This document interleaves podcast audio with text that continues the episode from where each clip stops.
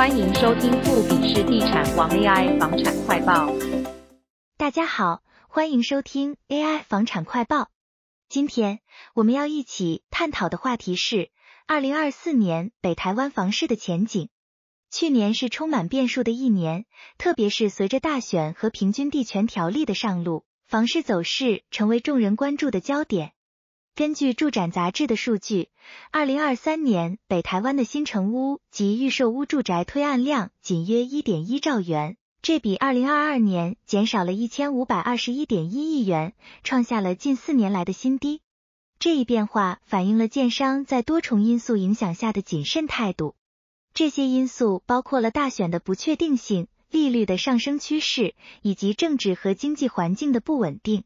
然而，进入2024年，似乎房市风云再起。专家们预测，今年第一季将见到建商重新进场推案。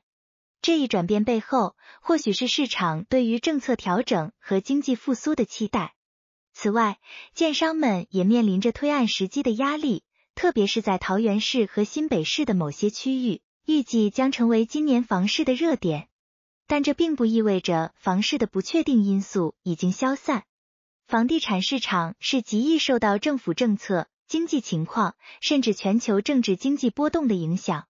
例如，近期的利率变动和政府的打炒房政策都可能对房市造成重大影响。同时，建商在面临成本上升和政策压力的情况下，如何平衡价格和市场需求，将是一大挑战。展望未来，我们预计北台湾房市将呈现出一个较为平衡的局面。建商们可能会更加谨慎地评估市场情况，并根据政策变化和市场需求做出相应的调整。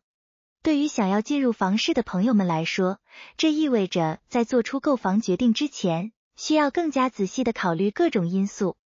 2024年无疑是充满挑战与机遇的一年。作为购房者或投资者，我们需要保持警觉，关注政府政策的动向以及市场的最新发展。这样，我们才能在多变的房市中找到属于自己的机会。好了，今天的节目就到这里。如果您喜欢我们的内容，请不要忘记点赞、分享，并订阅我们的频道，以便不错过任何新的房产资讯。感谢您的收听，下期节目再见。